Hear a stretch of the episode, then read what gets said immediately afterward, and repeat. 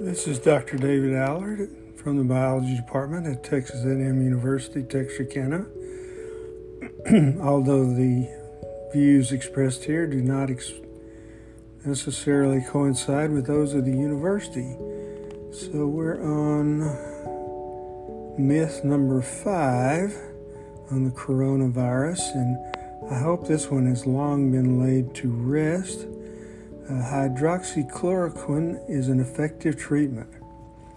So there was a small study in France that suggested this this drug, which is normally used for malaria, might be effective at treating the disease. so uh, tr- Donald Trump and others seized on it, but this study is now widely criticized.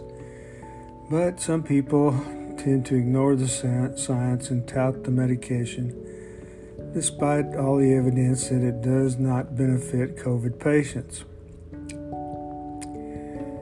Uh, there are lots of misinformation going around by this.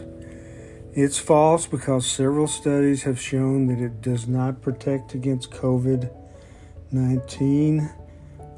The FDA issued an emergency authorization for the drug, but later they warned against it because one of the side effects is heart problems, and so they revoked its authorization.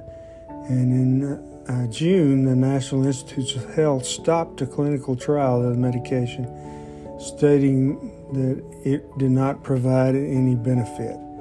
Why do people believe it? I have no idea. I guess because the initial report suggested that it might be promising, but that research has been rebuked rebuked, excuse me. So sometimes the first thing you hear about it is what you believe, but you always need to remain skeptical. So that's all for this one.